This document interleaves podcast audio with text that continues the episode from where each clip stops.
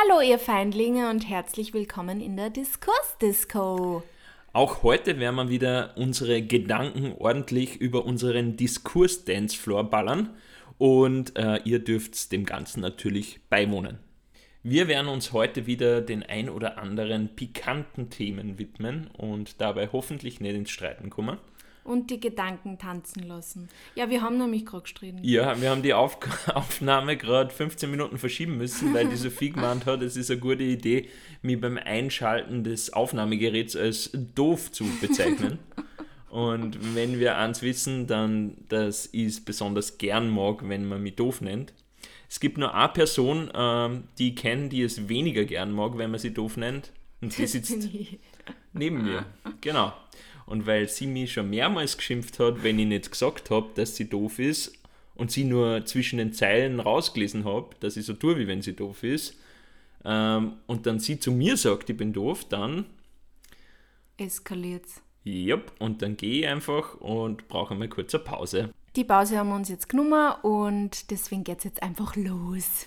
Mani, magst du mit der Random Question beginnen oder soll ich? Ja, jetzt wieder in aller Ruhe und Liebe ähm, würde ich dich gerne fragen, Sophie, ähm, was war der schlimmste Urlaub, den du gemacht hast, an den du dich nur erinnern kannst? Der schlimmste Urlaub? Oh und warum? Oh Gott, ich weiß nicht. Ich habe eigentlich keine schlimmen Urlaube gemacht bis jetzt. Es war eigentlich immer schön. Ich kann auch eine Anreise zu einem Urlaub erzählen, die für mich ganz schlimm war, die aber mittlerweile wieder besser gemacht worden ist durch unseren letzten Urlaub. Ähm, aber ich bin mit, glaube ich, 20 oder so, bin ich mit meinen Eltern auf Urlaub gefahren. Oder wir waren schon zusammen, da muss ich ein bisschen öder gewesen sein. Jedenfalls bin ich mit meinen Eltern auf Urlaub gefahren und sie waren schon in der Toskana und ich habe nachfahren müssen, aus welchem Grund auch immer. Und ähm, meine Eltern haben einen Nachtzug nach Florenz gebucht. In einem Solo-Abteil, oder? Nein, eben nicht. In einem Sechser-Abteil. Und das war nur dazu gemischt und es war heiß und es war furchtbar. Und ich bin dort angekommen und war so pisst. Ich weiß nicht, meine Eltern reden heute noch davon, wie pisst ich da war und wie ungut, weil ich das so schlimm gefunden habe, weil ich hätte mir halt voll gewünscht, dass man halt einfach ein Flugticket halt nach Florenz buchen, aber nein, sie haben halt einen Zug gebucht. Ich meine, das war wieder so. Ähm, aber deine ja. Eltern waren halt damals schon auf Nachhaltigkeit bedacht. Ja, und es ist auch ein bisschen lächerlich, wenn man sagt, ich will, dass mir meine Eltern das und das und das zahlen. Jetzt im Nachhinein gesehen ist das sehr, sehr etepetete, aber. Kommt ja. fast nicht privileged, ja. aber das ist ein anderes Thema. Das ist ein anderes Thema, ja. Aber das war ziemlich schlimm. Der Urlaub dann generell war schön, also hat es gar nichts gegeben, aber die Hinfahrt war nicht so cool. Wobei ich die Geschichte ja auch von deinen Eltern schon gehört habe. Ja, was. Und es tut einer immer noch nicht leid. Es tut einer immer noch nicht leid, aber sie können sich noch genau erinnern, dass sie diese leichte Verstimmung in deinem Gemüt auch noch so ein bisschen hineingezogen hat in den Urlaub, so Maybe. zwei bis drei Tage oder so, und auch durchaus Ausdruck gefunden hat in deinem, sagen wir mal, weniger freudigen Gesichtsausdruck. Ja, das kann sein. Ja. Maybe, maybe I was a little bit. Ich kann mich auch noch daran erinnern, das war so eine klassische Nachtschicht für den braven ähm, Freund damals, der ähm, der Sophie noch alles Gute für den Urlaub gewünscht hat, sie äh, ganz fröhlich verabschiedet hat und dann ein paar Stunden später einen komplett entnervten Anruf von einer ähm, ja, Sophie, die ein bisschen aus den Fugen geraten war, gekriegt hat und dann haben wir, glaube ich, ziemlich lang telefoniert Du ja. warst ziemlich fertig. Ja. Ja. Es war einfach echt, es war nicht cool und es war so heiß und es war grausig und die Leute haben geschnarcht und ach. So ist es im Sechserabteil. Ja. Aber, Aber, andererseits, du hast danach einen schönen Urlaub in der Toskana ja. gehabt und ich war einfach nur mir vom Telefonieren mit dir. Oh, sorry. Aber wir sind ja jetzt gerade in Venedig gewesen, da sind wir auch mit dem Nachtzug hingefahren und das war eigentlich sehr fein und auch wieder zurückgefahren und deswegen, das hat das jetzt wieder gut gemacht. Ich glaube, äh, wenn ich mich darauf eingestellt hätte, dass ich da in einem Sechserabteil bin, war es vielleicht auch was anderes gewesen, aber ich habe irgendwie was anderes erwartet gehabt und deswegen habe ich das einfach nicht cool gefunden und das war schwierig für mich. Aber ja, ähm, Ja, also That's okay. ich kann mich auch erinnern, ich bin auch schon, na, ich bin sogar mit dem Zug schon 20 Stunden ohne überhaupt Liegewagen gefahren. Diese Äh. Geschichte kennt jeder Mensch im Manis Bekanntenkreis, Ja. weil die hat er jedem schon mindestens Ja. zehnmal erzählt. Aber Aber, bin- bitte, go for it. Die 20 Feindlinge wissen es noch nicht. Okay, bitte. Äh, ich bin einmal 20 Stunden mit dem Zug nach Marseille gefahren. Äh, es war, oder nach Aix-en-Provence eigentlich, aber ähm, über Marseille. Und das war, ja, auch interessant. Äh, vor allem deswegen, weil wir keinen Schlafwagen gehabt haben. Und in einem normalen Abteil ist dann Schlafen nur mal ein bisschen schwieriger. Wir sind Oder aber. vielleicht nicht möglich. Ja, aber äh, habe ich jetzt Nachtzug gesagt, weil wir sind damals gar nicht mit einem Nachtzug, sondern einfach mit einem normalen Zug gefahren. Über den Tag, oder was? Ja, mehr als ein Tag tatsächlich, ja. Da muss Ähm, man es wollen. Muss man unbedingt wollen oder man hat eben extreme Flugangst, wie ich damals noch. ähm, das andere war, ich bin einmal mit dem Zug, ähm, da war ich so, ah, nicht mehr, 16 oder so, ähm, haben wir uns gedacht, wir fahren campen nach Elba.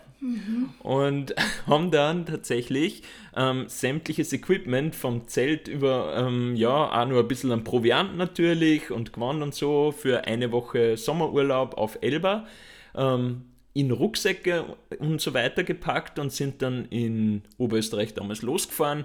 Und die Anreise hat, glaube ich, 24 Stunden gedauert mit Oh Umstieg boy. auf eine Fähre und wir haben auch keinen Schlafwagen gehabt, sondern nur ganz normale Abteile. Das war richtig, richtig anstrengend. Ich weiß eigentlich gar nicht genau, wie ich das damals so wirklich gepackt habe. Aber ich war Festival erprobt, vielleicht hat mir das ein bisschen geholfen. Ja, Fun Fact zu dem Urlaub: Wir waren damals ähm, drei oder vier Pärchen und haben uns gedacht, weil wir nicht so viel Reisebudget zur Verfügung gehabt haben, wir buchen uns eine Parzelle auf dem Campingplatz, auf der wir dann alle vier Zelte äh, in direkter Nachbarschaft aufgestellt haben. Und das war, ja, Interessante Geräuschkulisse in der Nacht. ja, also. Privatsphäre war eher nicht Gott. gegeben. Oh. Aber das war nicht mein schlimmster Urlaub. Das war nur ähm, ein sehr spezieller Urlaub. Mhm. Mein schlimmster Urlaub war tatsächlich einen, den ich mit dir gemacht habe. Sogar einer der ersten, die ich mit dir gemacht habe. Nach Valencia oder was? Nein, der war cool. Ja, aber von welchem redest du dann? Ich rede von einem Urlaub, der für mich Im Krankenhaus geendet hat. Ah, okay, ja. Ich nicht geendet, wieder. aber Nein, zwischenzeitlich. zwischenzeitlich. da Ähm, waren wir in Hongkong und in Thailand. Genau. Ähm, jetzt muss man dazu wissen, ich war ja ähm, früher eher dem Reisen nicht so zugeneigt. Ich habe, ähm, als ich ein Kind und Jugendlicher war, wirklich extreme Flugangst gehabt. Ich weiß bis heute nicht so genau wieso. Ähm, und bin tatsächlich, glaube ich, das erste Mal geflogen mit der Schule. In der siebten Klasse haben wir so eine Irlandwoche gemacht. Ähm, und das war für mich schon echt eine große Herausforderung und Überwindung. Dann bei der Matura-Reise wieder. Und ähm, im Nachfeld habe ich es auch noch mehrere Jahre eigentlich vermieden zu reisen. Und mein Auslandssemester war eigentlich dann das, das das ein bisschen aufgebrochen hat und wo ich ein bisschen auf die Lust gekommen bin. Es hat sich ja bis heute ins krasse Gegenteil gewandelt. Ich reise Ja, mittlerweile sehr aber, gerne. aber man muss ja immer sagen, der Manik freut sich vor dem Reisen eigentlich nicht aufs Reisen. Er, ihm taugt es voll, wenn wir dann dort sind und er macht da immer gern Urlaube, aber immer wenn ich ihn frage, Marc, freust du auch schon so auf das und das, dann sagt er so, na was der, ich brauche da immer ein bisschen und wenn wir dann dort sind, wird es eh cool. Das ist tatsächlich so. Das Aber, ist immer so, ähm, weil ich freue mich immer davor schon so und kann es gar nicht erwarten und du bist immer so, hm, ja. Ja, aber da ich diese Ambivalenz meiner äh, Gehirnwindungen mittlerweile kenne, uh, trickse ich mich da ganz gerne selber aus und buche trotzdem ähm, ganz viel Trips, weil ich einfach merke, es tut mir gut und ich habe richtig Spaß und Freude dran. Und ähm, wenn ich das nicht machen würde, würde ich glaube ich nie wohin kommen. ja. Ja, jedenfalls ähm, hat sich das im Rahmen von meinem Auslandssemester damals dann irgendwie aufgeweicht und ähm, ich kann mich erinnern, die Sophien, die sind ja, wie wir letztes Mal schon erzählt haben, ähm, äh, oder vor, wie wir vor ein paar Episoden schon mal erzählt haben, ähm, sind wir ja kurz vor unseren Auslandssemestern zusammengekommen und ähm, da war für danach bei der Sophie so eine Reise geplant dann mit ihren StudienkollegInnen. Und da ja jetzt auch irgendwie Teil ihres Lebens war, habe ich mir gedacht, da hänge ich mir jetzt einfach an und mache mit den Herrschaften und mit den Damen eine nette Asienreise, ähm, eben Hongkong und Thailand. Ähm, habe aber nicht ganz bedacht, dass das für wen mit leichtem Reisefieber, Reiseangst und einem sensiblen Magen ähm, vielleicht ein bisschen eine Herausforderung ist. Und ähm, wir sind damals in Hongkong angekommen, ich leicht nervös und äh, ich kann mich erinnern, wir waren glaube ich Leicht elf Leute nervös, oder so ja. und wir haben ein Airbnb bucht gehabt Ja. und äh, das war so, wie groß wird das gewesen sein? 30 Quadratmeter, wann überhaupt? Ja, Oder 40? Nicht sehr groß. Auf jeden Fall für elf Leute mit zwei Bädern und wir waren zu dritt ein bisschen früher da und dann sind am Nachmittag die anderen gekommen und alle, oder ich glaube von, von den acht Leuten haben sechs aktuell Speiberei gehabt. Ja. Äh, die haben sie sich auf den Philippinen eingefangen, wo sie vorher waren und von wo sie angereist sind. Und ich bin dann nur mit der Sophie da gesessen, fix und fertig Für und habe Mani gesagt, ja, war das wirklich kurze, unfassbar schlimm. ja, kurze Krisenbesprechung, wir müssen da jetzt sofort ausziehen. Dann haben wir uns nur so ein Schuhkarton großes Zimmer ohne Fenster in irgendeinem Hotel bucht, wo man über das. Dach vor einem Ja. anderen Haus überhaupt Zugang das war gehabt hat. sehr weird, Das ja. war alles sehr skurril, aber Hongkong war ich ziemlich insgesamt teuer, was ich mir erinnern kann. für das, was es war, Ja. war es schon teuer, weil eigentlich heute würde ich glaube ich Geld verlangen, dass ich dort schlafe Ja. überhaupt. Weil- Aber Hongkong war sehr cool, das hat mir sehr gefallen. Ja, es war richtig cool und es ist in Hongkong nun nicht viel passiert. Na doch, da ist schon was passiert. Du kannst dich nicht an diese Sch- Geschichte erinnern. Wir gängen in ein wirklich authentisch Kantonesisches. Ähm, kantonesisches Lokal und äh, bestellen Essen. Und der Mani hat keine bessere Idee, als die Chili Chicken zu bestellen. und ihr müsst euch vorstellen, ich habe mein Essen zuerst gekriegt und wir haben Reis gekriegt und so. Und dann kommt das letzte Gericht, quasi das Chili Chicken von Mani. Und das war einfach so ein Eimer voller Chilis. Kleiner Rot und roter grün, Chilis. Ja, ich glaube, grüne waren auch ein bisschen dabei, aber lauter Chilis.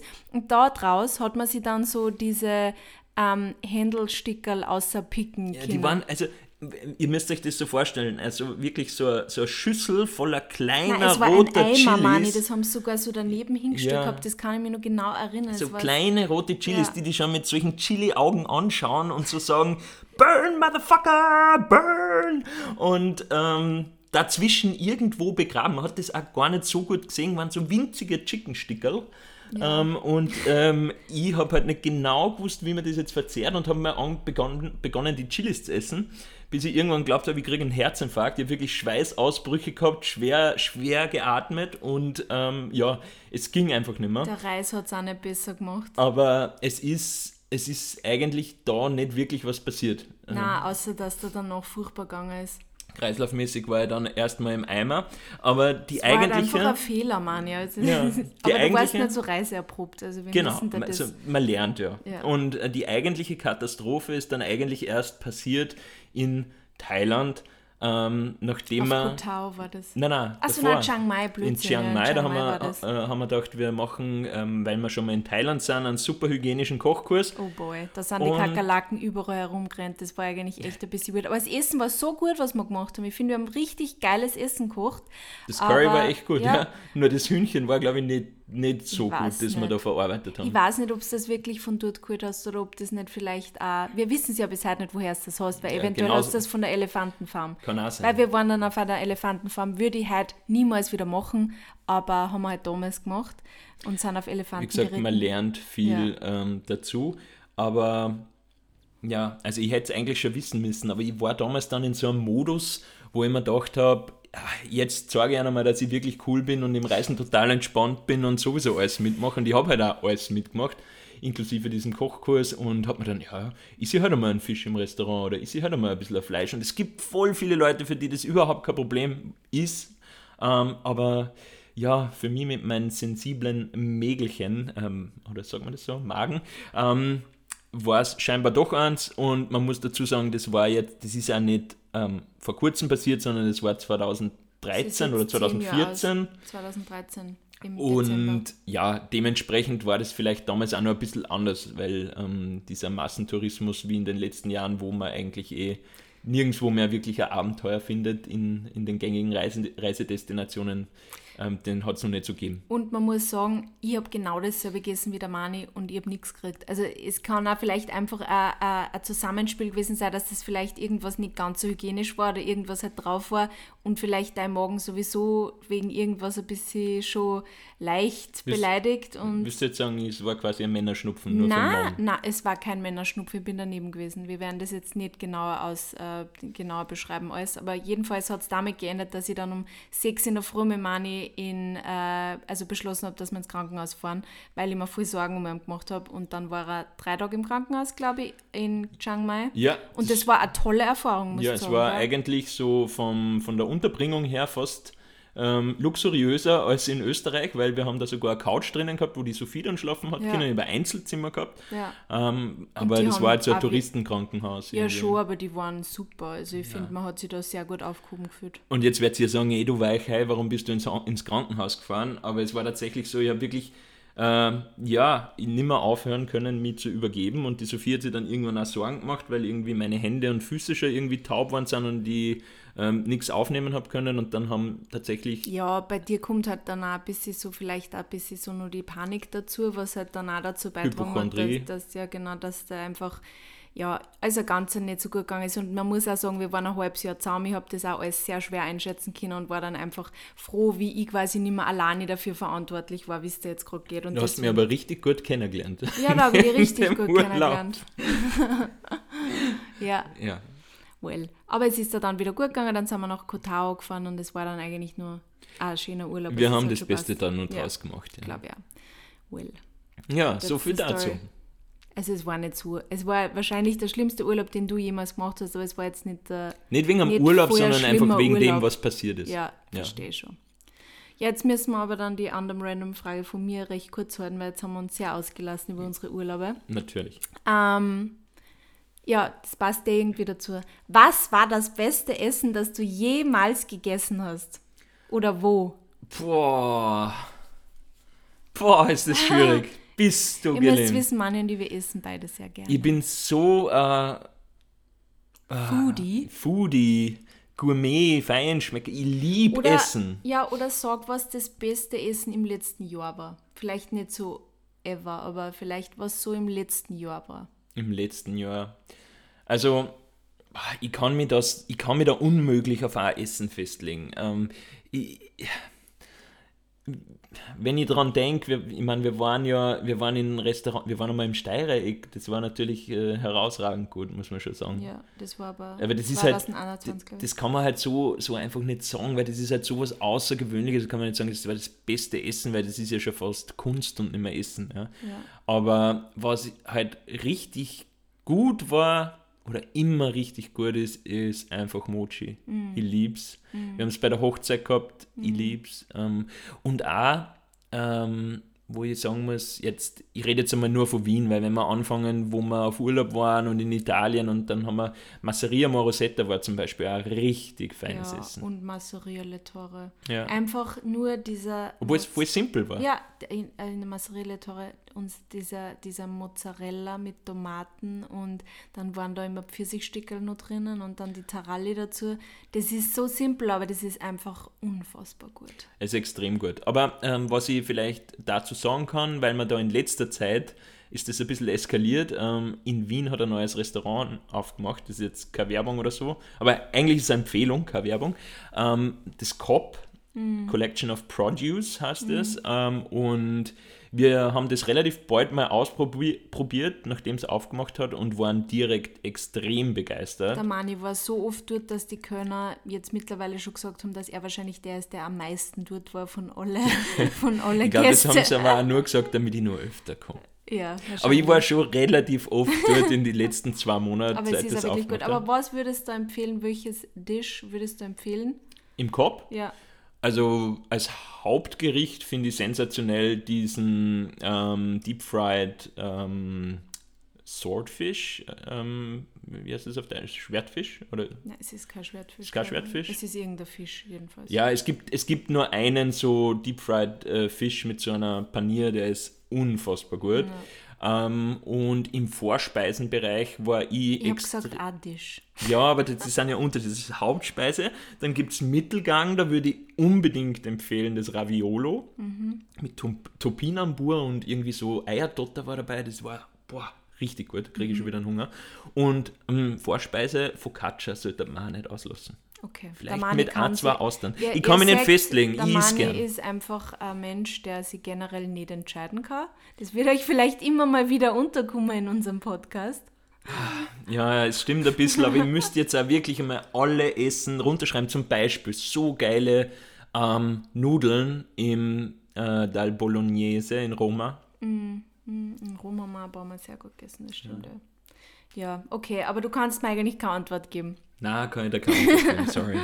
Was war dein bestes Essen, dieses eine Gericht jetzt? Du schaffst es sicher, wenn du Ja, schon so aber bei mir ist es tatsächlich wirklich eine der besten Essen, weil es so simpel ist, dieser Mozzarella-Tomatensalat in der Masseria Le Torre. Ja, Das aber da gibt es ich noch so ein gut. Problem. Was denn? Das war 2021. Ja, letztes Jahr würde ich wahrscheinlich auch sagen, im Coop des Raviolo, weil das finde ich einfach so besonders und das gibt es nirgendwo.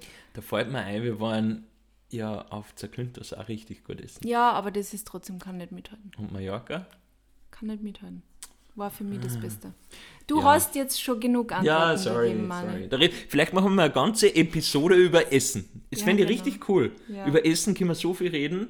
Da gibt es ja nur so, so irgendwie Anschlussthemen, die, die damit in Verbindung stehen. Ja, Das machen wir mal. das machen wir mal. Gebt uns gerne mal Feedback, vielleicht auf Instagram, wie ihr das finden würdet. Einfach mal eine Episode zu Essen und Themen rund ums Essen. Mhm. Wäre das was, was interessant wäre? Genau, sagt uns Bescheid. Aber jetzt haben wir schon eine unfassbar lange Einleitung für unser heutiges Thema. Ja. Und ähm, wir haben schon ein bisschen so getänzelt in diesen Rollen, die wir so ähm, einnehmen für uns. Und genau um Rollen geht es eben auch heute eigentlich in unserer Episode, und zwar über Geschlechterrollen. Ähm, ist ein sehr polarisierendes Thema, ähm, wenn es diskutiert wird am Tisch, würde ich jetzt mal sagen. Auch von Generation zu Generation vielleicht ein bisschen unterschiedlich behandelt, aber wir haben uns gedacht, das ist vielleicht ganz interessant, ähm, wie wir das sehen, wie wir damit umgehen und, und wie wir das handhaben. Ja, voll. Ähm, wie bist du aufgewachsen in der Hinsicht? Bist du eher in einem klassischen ähm, Rollen-, Geschlechterverteilungs-, Family-Haushalt groß geworden oder ist eher, also klassisch ist so blöd gesagt, aber dieses Traditionell. eher traditionellere Rollenbild? Also ähm, ich bin jetzt, ich würde schon sagen, dass es bei uns eher nur die klassische Rollenverteilung war, die traditionelle. Äh, ich soll, man sollte es vielleicht nicht klassisch nennen. Die Ja. traditionelle. Nein, weil es sollte nicht klassisch äh, bleiben. die traditionelle Rollenverteilung, so wie es halt früher war. Es war halt so, dass ähm, am Anfang ist meine Mama dann noch arbeiten gegangen, nachdem ich auf die Welt gekommen bin, aber ähm, wie mein Bruder auf die Welt gekommen ist, ist sie dann bei uns Kinder geblieben und mein Papa ist halt arbeiten gegangen. Und dadurch waren auch schon die Rollen irgendwie ähm, verteilt und ich glaube auch, dass das damals halt, ähm, ja, ähm, das auch noch irgendwie gängiger war. Diese, ja, ich meine, diese, das ist 30 Jahre her, ja. ja.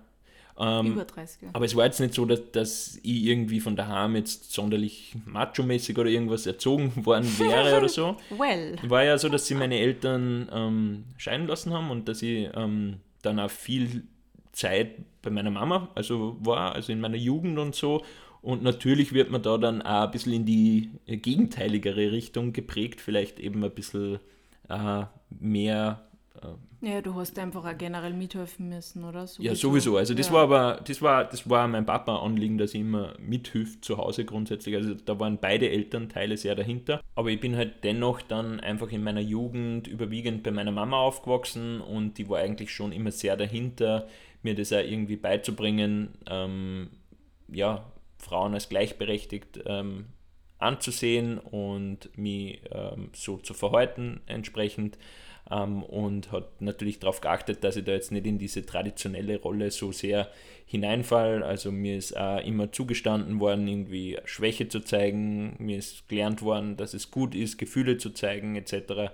Ähm, ja, und so habe ich mich dann wohl zu dem entwickelt, der ich heute bin. Aber wie würdest du mich beschreiben? So erfülle ich jetzt in unserer Beziehung das klassische, oder jetzt reden wir schon wieder vom klassischen Männerbild. Vielleicht sollte man das mal definieren. Was ist für dich ein klassisches ähm, Rollen? Naja, also Männerbild. das traditionelle Rollenbild ist für mich halt so, die Frau kümmert sich um alles, was so den Haushalt, um den, wo es um den Haushalt geht und Familie und der Mann geht arbeiten und ist halt eher, ja, für, ist halt eher der Breadwinner oder so. Das ist halt so diese traditionelle Frauenbild und Männerbild für mich. Ähm, gegen das ich, also das ich aber jetzt generell auch für mich jetzt gar nicht so sehe. Das wissen wir aber auch, wir führen unsere Beziehung ja überhaupt nicht so und ich sehe auch die gar nicht so ähm, oder einfach unsere Beziehung, unser gegenseitiges Spiel miteinander ist nicht klassisch, würde ich sagen. Ich glaube, wir schauen, wir achten beides sehr darauf, dass wir ähm, sehr gleichgestellt sind in allem. Also bei uns wascht zum Beispiel der Mani zu 80% der Zeit die Wäsche, weil das einfach ähm, das kann ja für ihn, ja, er kann es, aber er glaubt, glaube ich, auch einfach, dass ich nicht so gut kann. Deswegen hat er das so an sich genommen. Und ähm, ja, am Anfang habe ich mehr gekocht, mittlerweile kochst du aber genauso. Ich koche voll gern mittlerweile. Das Eben, du kochst auch voll gern. Es hat bei uns viel damit zu tun, was halt wer irgendwie lieber macht oder besser kann oder ja. so. Und da muss ich sagen, habe ich von daheim halt auch mitgekriegt, alles zu machen. Insofern sie, hat sich diese Debatte, das ist ja irgendwie so eine antiquierte Diskussion mittlerweile, oder wer macht was im Haushalt und sind ja, das Frauenbelange und sind das Männerbelange? Nein, das, eben, das finde ich ganz schlimm, wenn man das sagt, irgendwie das muss eine Frau machen, weil das quasi eine Frau macht das ja quasi schon immer oder ihr Kind das besser. Ich würde mich voll freuen, wenn blöd. du zum Beispiel alle Lampen aufgehängt hättest und die Möbel aufgebaut hättest. Da hätte ich mir viel Zeit Ich habe eh mitgeholfen beim Möbel aufbauen. Ja. Habe eh. ich schon mitgeholfen, eh, aber, ja, ja. aber der Mann hat ja den Großteil gemacht, das gebe ich eh zu. Das, das Weil manchmal ist der Sophie dann diese traditionelle Rollenaufteilung doch ganz recht. Nein, ich muss halt ganz ehrlich sagen, zum Beispiel beim Lampenaufhänger, es hätte mich halt nicht interessiert, dass ich mir dazu YouTube-Videos anschaue, dass ich das dann selber kann, weil es ist nicht in meinem Interesse, Interesse, das zu können. Und dann hätte ich mir halt lieber irgendwen geholt, einen Elektriker, der uns das aufhängt. Das war so mein Zugang gewesen. Ich hätte jetzt dann nicht Oder Elektrikerin. Oder Elektrikerin natürlich. Aber ja, aber ich würde jetzt, also ich war jetzt gar nicht so davon ausgegangen, dass du das jetzt machen musst. Also insofern ist es jetzt, finde ich, auch nicht so traditionell, weil ich, ich habe mir einfach gedacht, wir, wir holen uns halt wen, der das vielleicht kann und dann müssen wir uns beide nicht damit beschäftigen, weil Dinge, die mich interessieren, lerne ich auch voll gern und das muss jetzt also das sind ja ganz viele unterschiedliche Dinge, die mich interessieren, aber Lampenaufhänger oder so Elektrizität ist einfach was, das mich nicht sehr interessiert und warum muss ich es dann lernen? Verstehe schon. Wenn es auch Menschen gibt, für die, die man halt dann dafür bezahlen kann. Ja, ich finde, es ist trotzdem nicht schlecht, wenn man manche Sachen einfach hin und wieder mal lernt, so Basics. Ähm, ja. Deswegen habe ich das dann auch gemacht. Ich habe ja eigentlich seit meiner Jugend immer ein bisschen die Nachrede gehabt, im technischen bzw. handwerklichen Bereich sehr unbegabt zu sein und äh, dementsprechend ähm, sehe es immer so ein bisschen als Challenge mittlerweile, auch das zu widerlegen im, ja, beim Älterwerden, ähm, weil ich der Meinung bin, das hat primär was mit Interessen und einfach ähm, der Muße zu tun, sie mit Dingen zu beschäftigen. Ja. Und da sind wir eigentlich auch bei einem springenden Punkt, was die Rollenverteilung betrifft, weil all diese Tätigkeiten ähm, haben ja schon ein bisschen ähm, damit zu tun, womit man sie beschäftigt gern, was man halt wenn man aufwächst, wenn man sozialisiert wird, gerne macht mhm. oder viel macht. Mhm. Und ich glaube, da liegt halt der springende Punkt begraben, dass man halt schon von, von Kind auf in gewisse Rollen äh, reinwächst. Voll, Jetzt voll. Ähm, sei es in der Familie, sei es im Freundeskreis, sei es in der Schule oder im Kindergarten.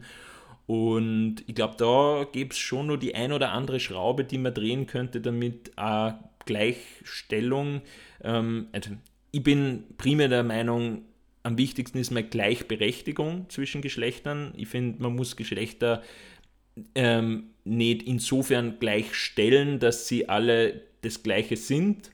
Ähm, ich finde, es reicht, wenn alle dieselben Chancen haben und auch gleichgestellt vor dem Recht sind, also von den Möglichkeiten her und so weiter. Was ist dann der Unterschied zwischen Gleichstellung und Gleichberechtigung? Ich meine, ja, das ist vielleicht jetzt eine, eine etymologische, eine feine Unterscheidung, aber ich finde jetzt zum Beispiel, es gibt halt vielleicht manche Dinge, ähm, also da lege ich zumindest jetzt nicht so einen Wert drauf, ob das jetzt, also wenn das halt jetzt wirklich was mit Schwerheben irgendwo zum tun hat oder irgendwas, natürlich kann das eine Frau unter Umständen, aber es gibt halt ähm, gewisse Unterschiede einfach von der, vom, vom Körperbau oft, wobei es gibt da Männer, wo das nicht so ist. Ja? ja. Und es gibt äh, äh, ja, wie wir äh, gerade auch selber nur äh, in letzter Zeit gelernt haben, äh, nicht nur ähm, zwei Geschlechter. Mhm. Und ähm, ja, die Unterschiede ähm, gibt es wahrscheinlich in die eine oder andere Richtung, aber ich finde, Menschen sind halt per se unterschiedlich. Ja. ja? Und ja. ich finde, wichtig ist, dass alle Menschen ähm, dieselbe Ausgangslage und Chance haben ja. und nicht in irgendwas hineingezwängt werden oder benachteiligt werden. Also das ist halt, was natürlich auch ein bisschen illusorisch ist, wenn man sich die Gesellschaft so anschaut, wie sie ist. Leider, ja. Aber ähm, was, was ist, wo, wo es sich sicher lohnt, darauf hinzuarbeiten. Ich glaube halt, dass es extrem wichtig ist, dass in der Erziehung oder vor allem in der wirklich frühen Erziehung, und da spreche ich jetzt nicht nur von der Elternerziehung, sondern eben auch im Kindergarten und in der Volksschule, dass da einfach Dinge passieren und Dinge umdacht werden.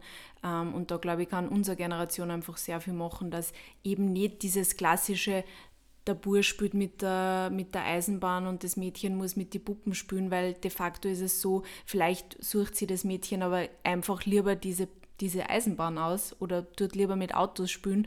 Und das muss man dann auch irgendwie, denke ich mal, fördern in dem Moment und nicht das Kind dann eher wieder davon wegbringen und sagen, naja, aber eigentlich solltest du mit Puppen spielen, weil Interessen liegen wo komplett anders. Aber ich glaube, wir sind halt so versucht, dass man dann ähm, Mädchen eben eher rosa anziehen, eben dem Mädchen eher die Puppen kaufen, dem Mädchen eher die Barbies kaufen und äh, das ist halt irgendwie so ein bisschen ein Problem, weil dadurch irgendwie äh, gibst du dem Kind schon irgendwie so ein bisschen was vor und gescheiter ist halt einfach, man, ja, lass das Kind einmal irgendwo entscheiden.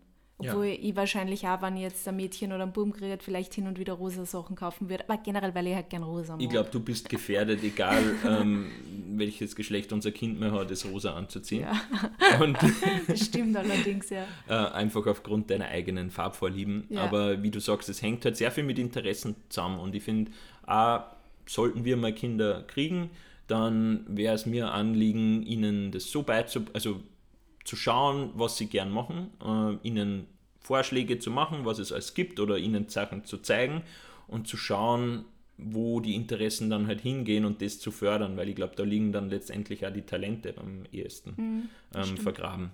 Ähm, aber eben komplett geschlechtsunabhängig, ja. Wobei, ja, ich, ich denke mir halt immer, ich bin halt kein Fan von diesem typischen Alpha-Male-Macho-Gehabe, aber ich denke mir dann schon, ja, ich weiß nicht. Ähm, ich habe das Gefühl, dass halt auch von Frauenseite manchmal schon der Wunsch da ist, jetzt zumindest so in, in äh, unserem Umfeld, dass man als Mann dann halt einfach einmal diese Rolle, sei sie nur so traditionell, irgendwie annimmt und dann halt mal der, der, der das scheinbar starke Geschlecht äh, sein soll, beziehungsweise Rückhalt sein soll und einfach mal eben doch so diese Rolle ein bisschen mehr annehmen soll.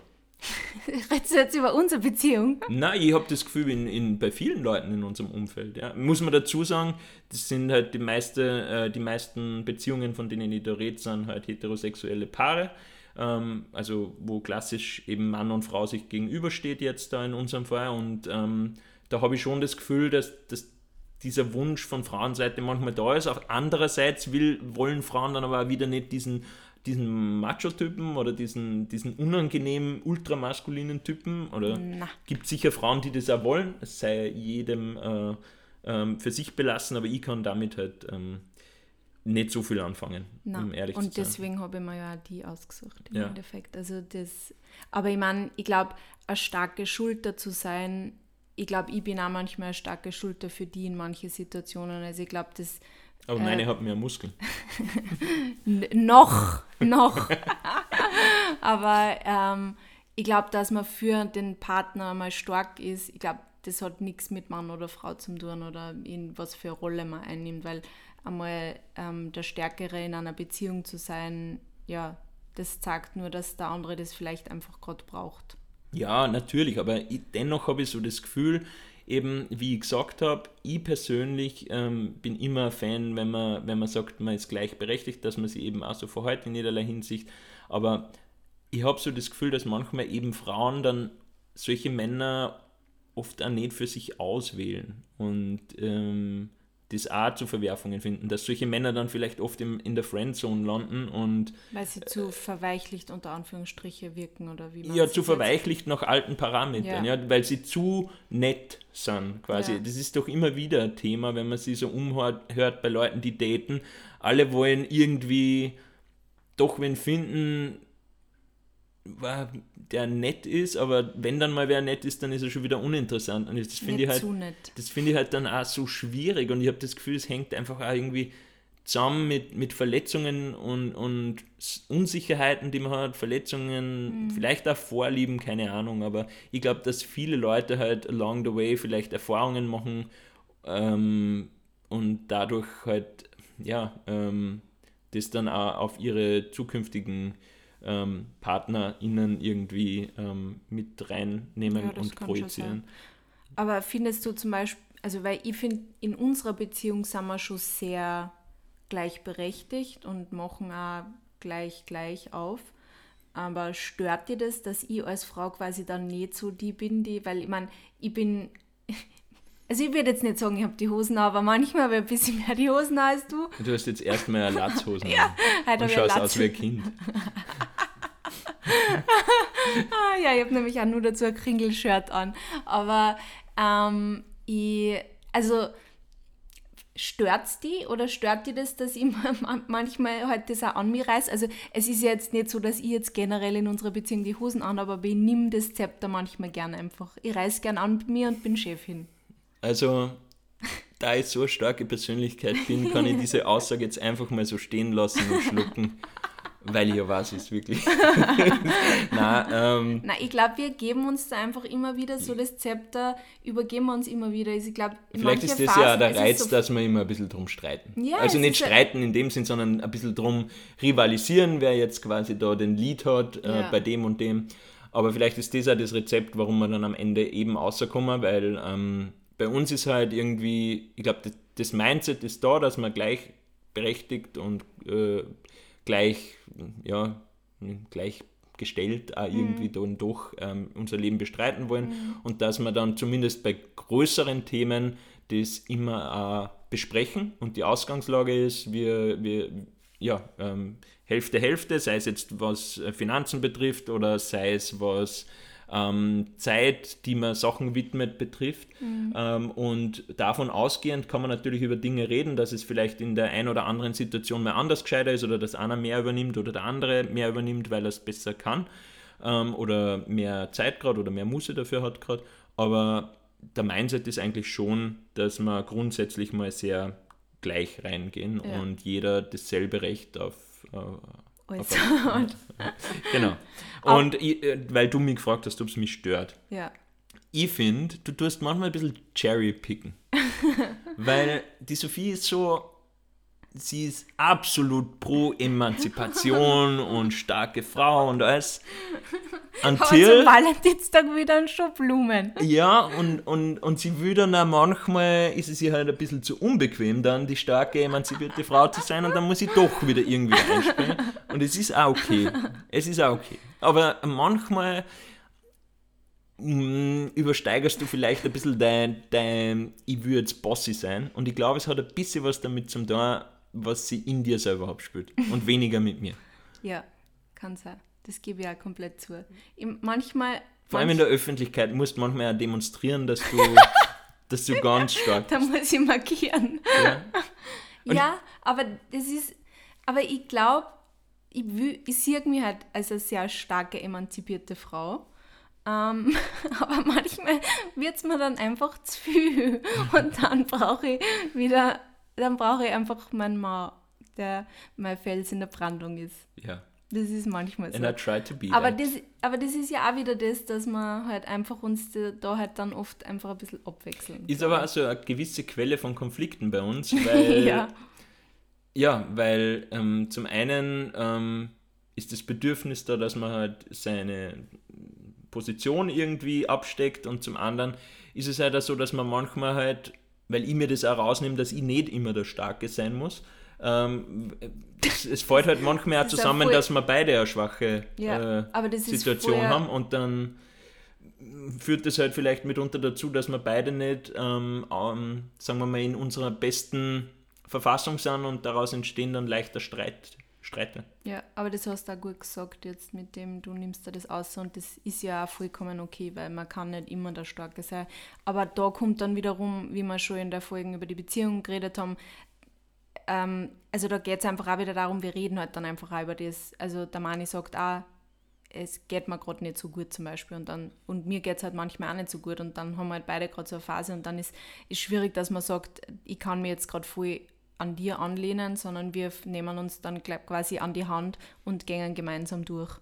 Und um das geht es ja dann auch irgendwie, dass man gemeinsam durch Phasen geht, die halt vielleicht schwieriger sind für uns beide. Manchmal fauchen wir uns vorher mal nur kurz an und dann nehmen wir uns an der Hand und ziehen uns da raus. Ja, genau. to be real. Ja. Ja. Ähm, was ich jetzt aber gerne noch einmal kurz aufbringen will, ist, weil, ich meine, wir reden uns derzeit nur sehr leicht, weil wir haben auch keine Kinder.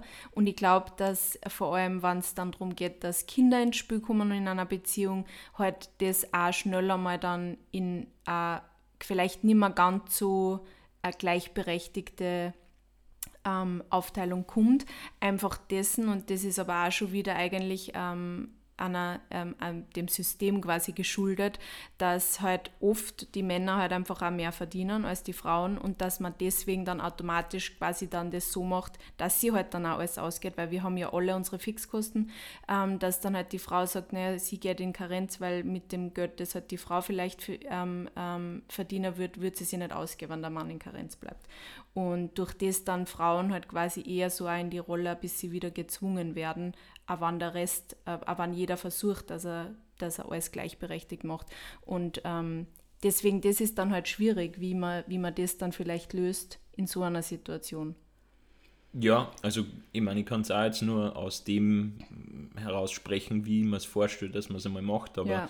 ähm, das hat natürlich mehrere Aspekte. Das eine ist halt die, die Rolle im, in der Familie, die man da annehmen will. Bin Ja. ich jetzt wirklich Vollzeit Mama oder Papa, ähm, weil ich das will, weil Ja. ich halt für mein Kind da sein will, viel, weil ich viel Zeit mit meinem Kind verbringen will und gehe darin auf. Und das andere ist halt, ähm, so eine Familie muss auch irgendwie über die Runden Ja, gebracht werden voll, um das finanziell. und ja dann. äh, das ist eine schwierige Balance und also auch da unser Anspruch, sie das zu gleichen Teilen aufzuteilen.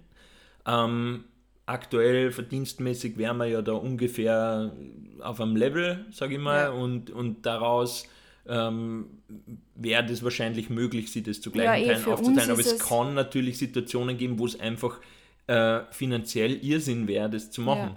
Ähm, Aber auch da sage ich, Kommunikation ist halt der Schlüssel, weil es kann auch sein, wenn es finanziell vielleicht Einbußen bedeutet, ist es trotzdem für die Harmonie in einer Beziehung oder in der Familie extrem wertvoll, wenn man es trotzdem aufteilt und Ja. quasi das wenigere Geld jetzt als Bezahlung auch für das ansieht. Ich habe mal mit ähm, meiner besten Freundin drüber geredet, wo es auch darum gegangen ist, weil er einen gut bezahlten Job hat und der hat das dann halt auch letztendlich so gesehen. Ähm, er macht jetzt diese Karenz ähm, und ähm, hat da vielleicht finanzielle Einbußen, aber er sieht das halt als Investment in einer Zeit, die er mit seinem ähm, Burm in dem Fall ähm, hat, die mehr nehmen kann. Das ist ja, Ja. auch was, was man sich leistet, was was Ja. Schönes ist und was Ja. man in dem Fall halt einfach Und man will. baut, glaube ich, Ja. man baut die Beziehung anders. Ja, vielleicht. Ja, voll, aber ich glaube, das, das ist das, was dann halt irgendwie wahrscheinlich auch für uns irgendwann schwierig macht, wenn wir beide selbstständig sind und beide ähm, das bei uns mit dem Verdienst so weitergeht, ist die Entscheidung, glaube ich, eh ziemlich klar, dass wir es uns auch gleich aufteilen. Aber sollte sich das ändern, ist auch dann die Frage, wie man da dann macht. Und ich glaube, dann ist es halt, ähm, können wir jetzt so viel über das alles reden, dass wir so gleichberechtigt sind wie vorher, weil dann kippt man, glaube ich, automatisch ja vielleicht da in das eine. Ja. Und das ist einfach das, was, ja, was man da, glaube ich, auch nicht vergessen darf in dieser, in dieser Diskussion. Und dann geht es halt auch wieder darum, also das fängt halt einfach schon so bald an, weil du halt, weil Frauen halt oft eben durch das, dass sie halt nur mit gewisse Dinge vielleicht konfrontiert sind in der Kindheit oder mit ge nur gewisse Interessen äh, gefördert werden, diese Care-Arbeit etc. und dann halt auch hin und wieder in, in eher schlechter bezahlteren Jobs landen, wirklich das dann auch wieder eigentlich ja wiederum nicht okay ist, weil das ganz wichtige Berufe sind. Also ich rede da jetzt vor allem eben auch so von Kindergarten und Schule. Ich finde, äh, das ist so wichtig, dass man diese Menschen, die da in diese Berufe arbeiten, gut bezahlt, weil das so essentielle Jahre sind für Kinder. Ähm, und ähm, dadurch halt äh, weniger verdienen und da dann automatisch wieder in diese, in diese Rolle irgendwie gebracht werden. Und das ist halt äh, ein Systemfehler in Wahrheit. Ja, es ist ähm, ein gewachsenes System, das sich noch nicht ausreichend weiterentwickelt hat. Nein, ich glaube, es, es wird viel hat. da in die Richtung. Es wird auch geschaut, dass Frauen ähm, auch in, in vielleicht Bereiche vorstoßen, wo sie bisher eben aufgrund dieser ähm, Vorkonditionen noch nicht so viel waren, äh, hinkommen. Aber das Ganze unterliegt halt auch irgendwie ähm, dem gesellschaftlichen Diskurs und dem politischen Prozess da. Und da verändern sich halt immer wieder die Kräfte und das lässt mhm. das Ganze halt länger dauern, als mhm. es vielleicht ähm, sinnvollerweise dauern sollte. Ja. Und das bringt mir, wenn wir jetzt beim gesellschaftlichen Diskurs über das sind, äh, zu einem Thema, nämlich Social Media, da wir ja beide, aus diesem Bereich kommen. Ähm, wie siehst du das da mit, mit Rollenbildern auf Social Media? ja, also wenn man also klassische Influencer innen halt anschaut, also vor allem bei den Männern, also bei den Frauen fällt es mir jetzt nicht so sehr auf, aber bei den Männern ist es schon sehr oft diese Influencer, dieses extreme Alpha-Tiergehabe, also extrem, also und die immer dieses Muskelprotz und ich, ich bin so cool und ich bin so geil und ich schleppe die Mädels ab und das, das findet man schon sehr viel auf Instagram, dieses Klassische. Und das andere eigentlich sehr wenig, was ich extrem schade finde, weil das ja wieder, das sind ja wieder Rollenbilder, die man halt quasi vorleben. Und ähm, wenn Menschen, die halt nicht so sind, da auch keine Rollen, also, also Vorbilder haben, ähm, ist das dann auch ein Problem, weil dann denke ich mir, okay, finde mich eigentlich da nirgendwo wieder, vielleicht bin ich eigentlich gar nicht richtig so, vielleicht sollte ich mich anders verändern, weil das ist das, was quasi gemacht wird, unter Anführungsstriche, oder was gut geht auf Instagram, vielleicht sollte ich auch mehr in die Richtung gehen, vielleicht sollte die mehr der Macho sein. Ähm, es ist aber auch ein bisschen das, was gut geht auf Instagram. Ja, ja, das ist so. Wenn ich das jetzt in meinem Umfeld an, eh, wie du gesagt hast, wenn du das in meinem Umfeld anschaust, das wird halt schon diese Fotos, wo halt irgendwie gestählte Oberkörper gezeigt werden, äh, zum Produkt bewerben oder was auch immer, gehen dann ja, okay, halt. Okay, aber nackte Haut, das hast du ja bei den Girls genauso. Ja, ja, aber ähm, ging nackte Haut jetzt äh, vielleicht genauso gut, wenn man eben nicht diesen Stereotypen äh, voll rippten Oberkörper hat ähm, als Mann, ging das dann genauso gut? Oder geht es nur um die nackte Haut oder geht es doch irgendwie um dieses Stereotyp, das man verkörpern soll? Ja. Diese ähm, doch meiner Meinung nach recht unrealistische ähm, Adonis-Verkörperung da. Ja. Also nichts gegen die Leute und ich glaube, dass es für viele äh, vielleicht da irgendwie für sie gut funktioniert, aber ich finde es halt schon, schon schwierig und vor allem dann, wenn das halt dann auf Social Media mit einer Reichweite so hinausgeblasen wird und so zum Ideal stilisiert wird, weil ich glaube, dass ähm, erstens dieser, dieser wirklich so ins, ja, Neandertaler-mäßige, urtriebmäßige Alpha-Mail äh, Typ vielleicht Andrew nimmer. Tate? Ja, gut, also der Typ ist ja wirklich äh, jenseits von Gut und Böse, aber das Orge ist, dass viele junge Burschen dann diesen Typen doch Extrem wieder feiern. Ich habe neulich ja. in die Nachrichten ähm, einen Beitrag gesehen, warum junge Leute ins Gym gehen. Und da waren tatsächlich zwei Jungs, die gesagt haben, weil Andrew Tate ihnen, also Andrew Tate ist, äh, ist der G und deswegen machen sie das so. Und ich habe mir gedacht, was ist mit euch verkehrt, wirklich? Das, das sind einfach Länge mal Breite die falschen Idole, die man jungen mhm. Männern äh, mhm. geben kann, weil ja, am Ende des Tages ist es natürlich fein, wenn man stark ist und sich gut fit fühlt, ja, ist äh, ein nice to have, aber ähm, gibt halt ganz viele andere Aspekte, die einen Menschen wertvoller machen, nur wesentlich. Ja. Und das ist halt zum Beispiel Einfühlungsvermögen mhm. oder halt einfach äh, empathisch sein. Ja, ger äh, und Gerechtigkeitssinn ja. haben und einfach äh, vielleicht einmal einfach nett zu sein zu Menschen, mhm. einfach sie darauf ein bisschen zu äh, besinnen, wie immer nur der coolste Typ äh, am Corner zu sein. Mhm. Aber, Aber das, das, redet sie auch wieder leicht aus, aus meiner Situation. Es gibt wahrscheinlich einfach ähm, Umfelder, in denen man aufwächst, wo es eben nicht so leicht ist, Schwäche zu zeigen. Na, du wirst halt dann auch vielleicht so sozialisiert und das bloßt halt in die Welt aus, weil das ist das, was du kennst. Also ich glaube, es ist ja okay, wenn es solche Menschen gibt, weil, also warum auch nicht, jeder Mensch darf so sein, wie er will, nur ich glaube, es ist aber wichtig... nicht so wie Andrew Tate. Nein, oh Gott, nicht so wie Andrew Tate, aber ähm, ich glaube, es darf auch diese Menschen geben, aber was, was mir halt auf, auf Social Media oft fällt, ist der Gegenpart dazu, den es ja genauso gibt und den ich ähm, ja sehr lieb habe zum Beispiel. Also du bist für mich eher der Gegenpart, weil du bist jetzt nicht so dieser dieser Alpha-Mail oder siehst du ja auch nicht so? Hast du ja zuerst auch schon gesagt, dass du das nicht bist. Bin ich absolut nicht. Ich bin ja. zwar sehr kompetitiv, was so Sport betrifft, ja. aber ansonsten eigentlich überhaupt ja. nicht. Aber ich finde auf TikTok lustigerweise immer mehr auch Männer, die eigentlich zu dem das Gegenstück sind. Also ich, ich finde die eher auf TikTok, als ich es zum Beispiel auf Instagram finde. Weil auf TikTok reden auch voll oft Männer über ihre Gefühle und diese Sachen und das finde ich voll schön, solche Sachen oder auch über zum Beispiel Struggles mit einem Körperbild und das, das, das trauen sich, glaube ich, extrem wenig Men äh, Männer vor allem auch ähm, darüber zu reden oder auch, dass sie vielleicht eine Essstörung gehabt haben und ich finde das aber voll wichtig, weil man vor allem auch in die Studien sieht, dass immer mehr Männer an Essstörungen erkranken. Und ich glaube, wenn mehr Männer über das reden würden, ähm, ja, würde man vielleicht das auch mehr erkennen und schneller helfen können. Weil ich glaube, Männer haben diese Struggles teilweise genauso. Vielleicht nicht alle, aber sicher auch. Ja, also um ganz ehrlich zu sein, es ist natürlich so, dass, es, also ich kann jetzt nur aus eigener Erfahrung sprechen, äh, ich glaube, der Grund, warum du das mehr auf TikTok siehst, ist vielleicht, weil TikTok nicht ganz so polished ist, nicht ganz ja. so ernst, weil sie Leute auf TikTok tendenziell weniger ernst nehmen.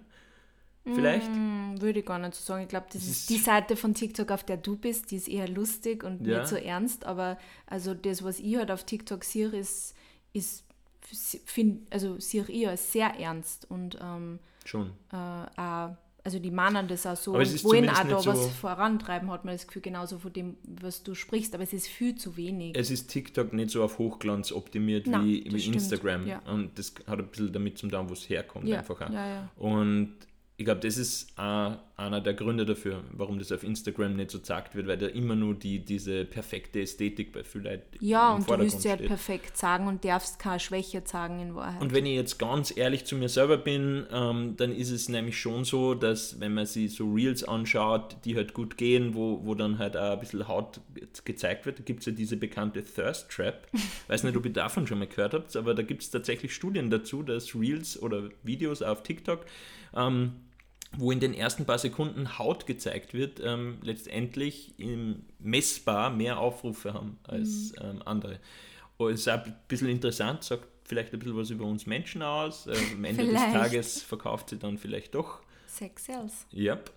Ähm, aber ja, also ich muss sagen, das hat mich schon immer ein bisschen, weil ich, ich weiß nicht, ich habe jetzt echt nicht so das Bedürfnis, mir einfach da so erstens die ganze Zeit irgendwie zu zeigen, äh, ohne Kleidung oder mit wenig Kleidung. Äh, und natürlich gibt es auch gewisse Unsicherheiten, die man hat. Jetzt, ich, bin eigentlich happy mit mir und meinem Körper, mag den, dass er mir das ermöglicht, was ich machen kann. Aber es, natürlich denkt man sich oft, wenn man das so sieht, ja, ähm, muss ich vielleicht wieder zwei, dreimal mehr ins Gym gehen oder so, ja. Ähm, aber es ist vollkommen blöd, weil ähm, der Hintergrund ist einfach wieder dieses elende, elende Vergleichen, das man einfach mhm. nicht machen soll. Mhm. Ja. Ähm, und am Ende des Tages ähm, ja, sagt ähm, dein Bizeps relativ wenig darüber aus, was für einen Wert du als Mensch hast. Also ob du jetzt mehr Bizeps oder weniger Bizeps hast, ist Es gibt ja das Sprichwort, egal. Education is important, but Biceps is importanter. Ja, aber das konnte nicht mehr falsch sein. Es ist ähm, vielleicht mit einem Augenzwinkern, dann versteht man es. Ja, na. Well. Hast du noch was zum Thema Rollenbilder zu Boah, erzählen es oder ist zu a, sagen? A, a, es ist einfach ein Fass ohne Boden in Wahrheit. Ja. Aber.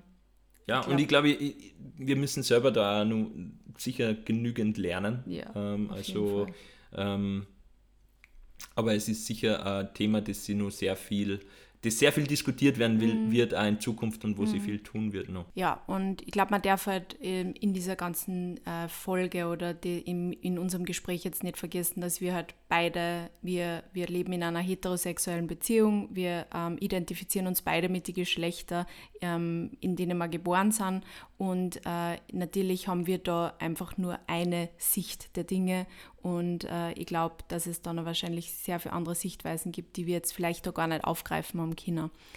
Ähm, ja, ja, das bringt uns dann eigentlich auch schon zum Abschlusspunkt. Ähm, es ist nämlich jetzt demnächst Sperrstunde in unserer wunderbaren Diskursdisco. Und bevor wir jetzt gehen, ähm, habe ich da nur eine Haus Hausaufgabe für euch. Und zwar habe ich mir gedacht, ihr könntet euch mal in eurem Umfeld anschauen, ähm, wie das so ist mit den Rollenbildern, wie da die Rollen verteilt sind zwischen ähm, den Personen und warum das so ist, wo das herkommt. Und am meisten habe ich das Gefühl, lernt man auch, wenn man wirklich ähm, mit Personen drüber redet, die vielleicht, bei denen es vielleicht ein bisschen anders ist, die in einer anderen Situation sind wie man selber, ähm, weil das einfach wieder mal neue Zugänge zu dem Thema einem auch vor Augen führt und man da oft auch was mitnehmen kann daraus. Ja, absolut. Sehr cool. In diesem Sinne, Sperrstunde ist, bis zum nächsten Mal.